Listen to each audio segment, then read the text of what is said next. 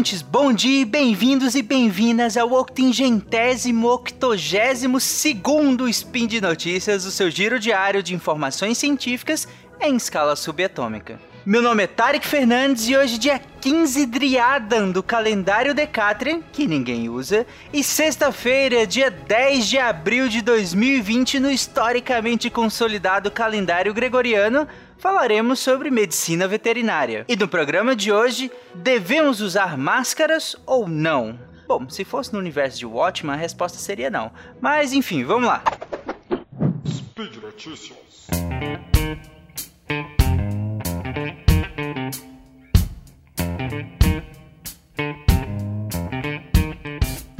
Primeiro, um disclaimer rápido. Eu falei que nós falaríamos sobre medicina veterinária por dois motivos. Um, essa é a temática central de todos os meus spins desde que nós criamos o spin aqui no Portal Deviante.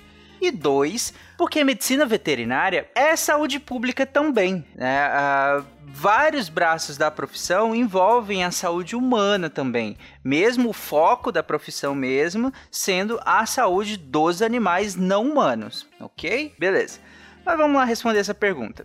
A recomendação, até pouquíssimo tempo atrás, era que somente os profissionais da saúde, pessoas infectadas ou que cuidam ou têm contato direto com alguém infectado usassem máscaras de proteção. E essas máscaras seriam as cirúrgicas, né, aquelas tradicionais que todo mundo conhece, a N95 ou similares, né, os respiradores com a proteção maior estaria reservada somente a profissionais da saúde.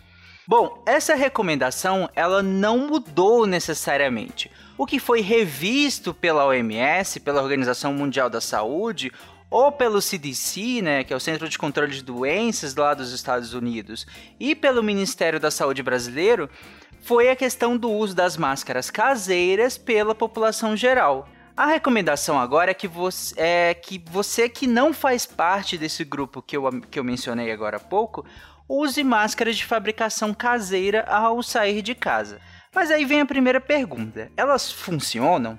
Minha resposta seria: depende do que você considera funcionar. As máscaras caseiras elas conseguem segurar é, todas as partículas virais e me proteger 100% quando eu estiver na rua? A resposta rápida é um sonoro não, não consegue. As partículas virais presentes é, nos aerossóis ou em suspensão no ar, elas conseguem sim atravessar as máscaras, inclusive consegue até atravessar as máscaras cirúrgicas também. Mas Tarek, quais seriam então os benefícios do uso dessas máscaras? Digamos que você precise sair de casa, quase que inevitavelmente você vai entrar em ambientes fechados ou mesmo lidar com pessoas. E digamos que alguém infectado tussa perto de você ou no mesmo lugar que você está agora, mas poucos segundo antes, segundos antes de você chegar. Esses perdigotos, que é uma palavra péssima, inclusive, caramba, podia ter inventado uma palavra melhor. Ela é feia, perdigoto, enfim. Que são essas partículas grandes de saliva, né, potencialmente contaminadas, podem ficar retidas na parte externa da sua máscara, impedindo que entre em contato direto com seu rosto e com as suas vias aéreas superiores. E outra coisa, lembram que eu disse que a recomendação anterior era que pessoas infectadas usassem a máscara? Pois é, essa recomendação ela continua. Porém, como saber quem está infectado se estamos testando somente os casos graves que dão entrada nos hospitais? Como saber quem está infectado se mais ou menos 80% deles são assintomáticos ou com sintomas leves e estão transmitindo ativamente? Então, se nós temos esses fatores que são limitantes, é interessante que todos usem máscaras. Assim, é, é, nós estaríamos todos protegendo, principalmente as pessoas que convivem conosco no nosso dia a dia, porque a máscara ela consegue conter grande parte das gotículas que são expelidas durante a tosse ou o espirro de quem está usando. Isso acaba dificultando que essa pessoa contamine as centenas de superfícies que ela toca ao longo do dia ou se aproxima mesmo ao longo do dia a dia. Inclusive, eu vou deixar na postagem desse episódio um vídeo feito por pesquisadores finlandeses e que recriaram um ambiente semelhante a um supermercado para simular a dispersão de partículas de saliva por uma pessoa e o potencial de contaminar superfícies e outras pessoas. É bem interessante o vídeo porque mostra o quão essas partículas podem dispersar numa distância considerável e num tempo muito curto, inclusive. Tá, mas então Dada essa minha última justificativa para o uso de máscaras, todos os brasileiros que precisam sair de casa, precisam, e, e, e, entrar em contato com outras pessoas ou com o ambiente teriam que adquirir máscaras para usar? Porque se, se, se, a minha justificativa é que todos precisam usar, então quer dizer que todo mundo tem que comprar uma máscara? Bom, não, errado. Primeiro que a maioria não tem recurso financeiro para comprar a quantidade de máscaras necessárias para uso, dada a frequência correta que a gente tem que usar ao longo do dia a dia. Isso multiplicando por um mês é inviável para a grande maioria das pessoas. Segundo, e talvez aqui a, a mais importante nesse momento, é que nós não temos máscaras suficientes para todo mundo. Na verdade, hoje nós não temos máscara suficiente nem para os profissionais da saúde, que são as pessoas que mais têm contato com o vírus diariamente, né? Uh, ou, ou mesmo para quem nesse momento não pode parar, por exemplo, a polícia. Só para vocês terem noção, só em São Paulo já são aproximadamente 560 policiais afastados por conta da Covid-19, que é 0,5% do efetivo da, da, de São Paulo.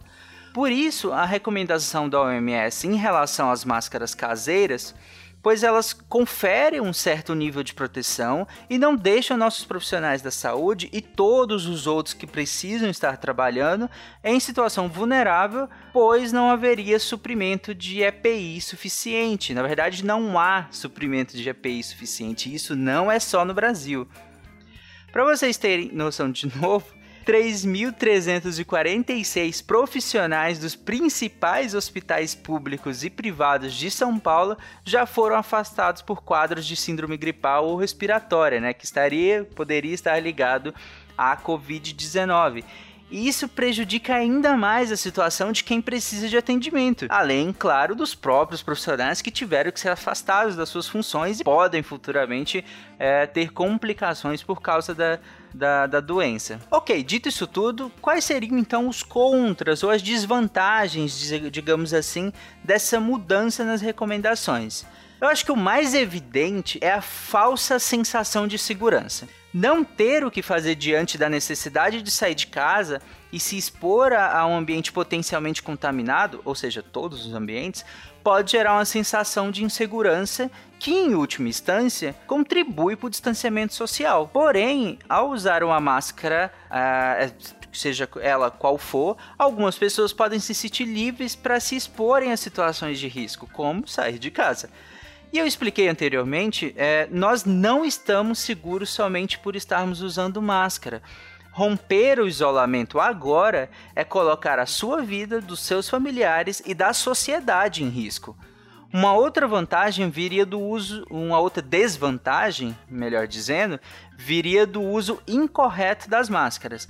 Máscara de proteção é um EPI, é um equipamento de proteção individual nós temos maneiras corretas de usar e principalmente de retirar para que não haja a, eh, a infecção.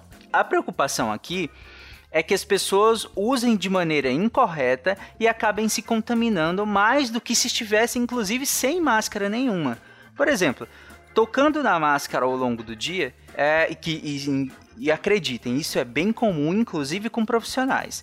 Imaginem que se a máscara está barrando que essas partículas maiores, potencialmente contaminantes, é, que estão é, na, na, face externa, né? No caso da máscara, ela está barrando, então tá todo, estão todas na face externa da máscara, né? Por óbvio. Então, se você toca na máscara ao longo do dia e toca em outras superfícies, por exemplo, seu celular, ou sua bolsa, ou computador, enfim, você vai estar contaminando todas essas superfícies. E talvez de maneira ainda pior, você pode até tocar o olho ao longo do dia, e não é incomum. A gente toca o nosso rosto ao longo do dia, é quase inevitável isso. Não é inevitável, mas às vezes a gente nem percebe. Ou, digamos que você esteja usando a máscara e aí chegou a hora do almoço. Aí você retira a máscara e guarda na bolsa. Aí são duas situações que te deixam vulnerável. O fato de estar tirando a máscara em um ambiente fechado com outras pessoas próximas e o fato de ter colocado essa máscara na bolsa em contato com vários objetos que você vai pegar quando estiver em casa ou noutra situação distraída e em seguida vai tocar o rosto. Então, você fez tudo certo, chegou em casa, tomou todas aquelas medidas certinhas e, aí você, e precisou em casa pegar alguma coisa na bolsa que você colocou a máscara lá dentro. E aí foi tudo por água abaixo. Então, eu citei essas pequenas situações que são realmente pequenas, que mostram como nós estamos o tempo todo em risco de nos infectarmos. Por isso que independente de qualquer recomendação mitigatória, a mensagem central que fica é fique em casa e não olhe só para o que está acontecendo nos grandes centros. Lembrando que menos de um quarto dos municípios, ou 23,2% do total, possuem leitos de UTI que atendem pelo SUS. Então não adianta você ficar olhando para grandes centros e pensar: "Ah, eu estou protegida, só lá". Cuidado. E caso você precise sair, faça sua máscara. Nós temos vários vídeos na internet ensinando a fazer, alguns mais complexos, outros até sem costura nenhuma, como uma que eu vi recentemente no canal do Manual do Mundo. Mas o ideal é que ela tenha algumas camadas mas que não prejudique, claro, sua respiração. Né? Você não pode ficar com dificuldade de respirar ao longo do seu dia. Além disso, você vai precisar de mais de uma máscara para usar ao longo do dia, pelo menos umas três. E ao retirar, faça pela parte potencialmente menos contaminada, que são as alças da máscara. Né? Elas não estão filtrando a sua respiração. Então elas potencialmente estão menos contaminadas. Então retire pelas alças, pela parte de trás da máscara. Aí você retira, guarda num saco plástico ou num lugar onde ela não entre em contato com outros objetos pessoais seus. Lave as mãos em seguida e pega uma máscara nova, que seja limpa. É, que imagino que você. Aliás, como eu falei, você tem que levar pelo menos umas três máscaras. No final do dia, quando você chegar em casa, além daquelas recomendações básicas de deixar o sapato para fora de casa, até mesmo joga um pouquinho de hipoclorito no solado, hipoclorito, água sanitária.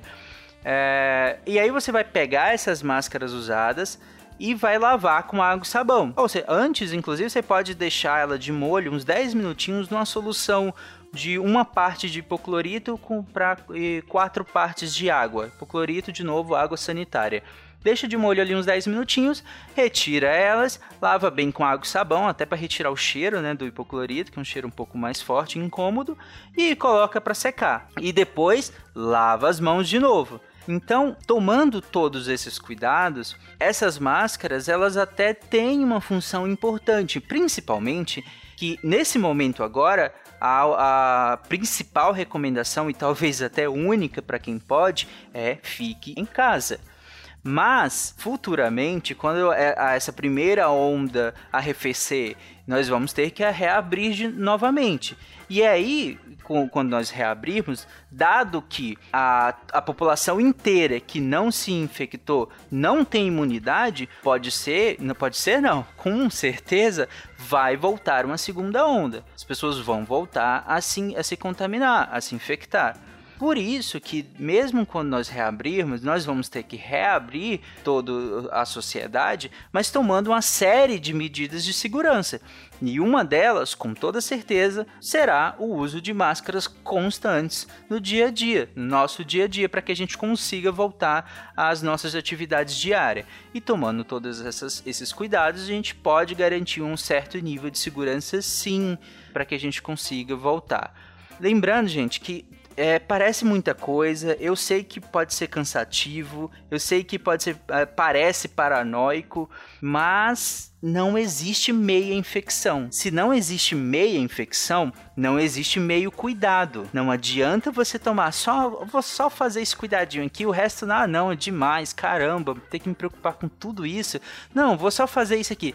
Não existe meio cuidado, porque não existe meia infecção. Ou você se cuida, ou você não se cuida, e você estará vulnerável e colocará você, sua família e a sociedade em risco, ok? Bom, e por hoje é isso. Lá no post vocês encontram vários links de tudo que eu falei aqui. Eu vou deixar as referências do que eu disse, eu vou deixar alguns vídeos que são interessantes para que vocês vejam. E comentem lá o que, que vocês acharam, indiquem temas. Eu já esse é o quarto spin seguido que eu falo sobre a temática do coronavírus. Acompanhe os outros, também vai estar no post desse episódio o link para os outros spins. E por último, eu lembro que esse podcast só é possível acontecer por conta do seu apoio no patronato do SciCast tanto no Patreon, no Padrim ou no PicPay, que é extremamente simples de fazer.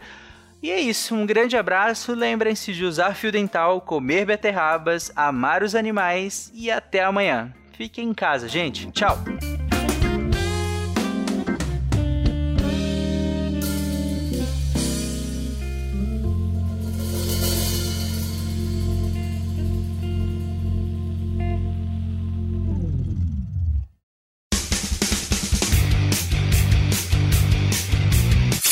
Cortes, edição de podcast.